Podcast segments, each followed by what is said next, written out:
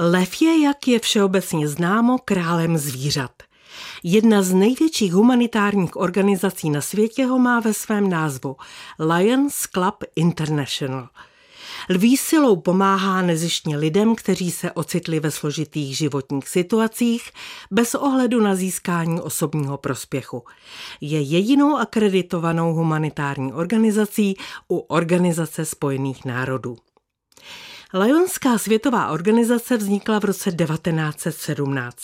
Dnes působí ve dvoustech deseti zemích a má milion 45 tisíc členů ve více než 48 tisících klubech.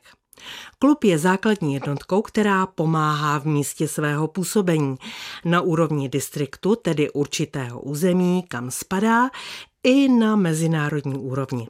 Mně se hodně líbí, že v určitém městě může postupně vzniknout těch klubů několik. Každý si najde svou cestu, jak pomáhat tam, kde je to třeba a přitom se vzájemně jejich činnost netříští a nerozmělňuje.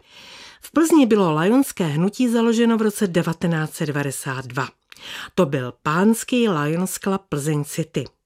Po pěti letech pomohl založit dámský Lions Club Plzeň Bohemia.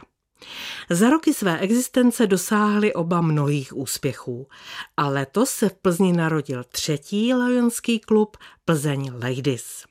Obřední síň plzeňské radnice byla tuto středu svědkem velké slavnostní události. Za účasti guvernéra Lajonského distriktu D122 České a Slovenské republiky Jana Kalaše a dalších významných hostů podepsali členky klubu Plzeň Ladies čártrovou listinu. Zároveň připojili slib, že budou dodržovat Lajonský etický kodex a řídit se jeho motem We serve, pomáháme. Protože distrikt spojuje české a slovenské lajony, po létech jsem slyšela československou hymnu s malou pauzou celou. A víte, že mi běhal mráz po zádech. V tom, čemu se budou věnovat, mají členky nového klubu jasno. Zatímco Lionský pánský klub Plzeň City všechny finanční prostředky, které svou činností získává, věnuje Tiflo Servisu, což je organizace pomáhající zrakově postiženým a členky Lionského klubu Plzeň Bohemia se věnují především zrakově postiženým dětem. Klub Plzeň Ladies má připravené projekty na pomoc seniorům. Protože metlou současnosti je onemocnění cukrovkou, hodlají například napomáhat odhalování tohoto nebezpečného onemocnění u dříve narozených. Klub má 24 členek, z nichž takřka třetina jsou lékařky či spolupracovnice farmakologických firm a další jsou podnikatelky, pedagožky, manažerky, nechybí grafička či právnička. Spojili se s Plzeňskou radou seniorů i sociálním odborem magistrátu města Plzně, aby získali co nejpřesnější přehled o tom, kam je třeba získané finanční prostředky směrovat. Už dnes ví, že budou podporovat i hospicovou péči, protože si velmi váží těch, kteří umožňují lidem v poslední etapě života dožít v důstojném prostředí či mezi svými blízkými.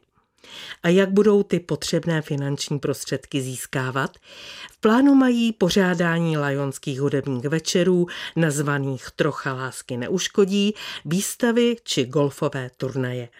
Už 1. října bude v plzeňském návštěvnickém centru Čezu zahájena výstava známé fotografky inženýrky Krejčové, která doprovázela ženu na invalidním vozíku po Altaji a z této cesty připravila fotoreportáž. Na náměstí Tomáše Garika Masaryka budete moci pozorovat, jak roste strom, který tam na počest založení klubu z tého výročí Lajonského hnutí a z tého výročí založení Československa 15.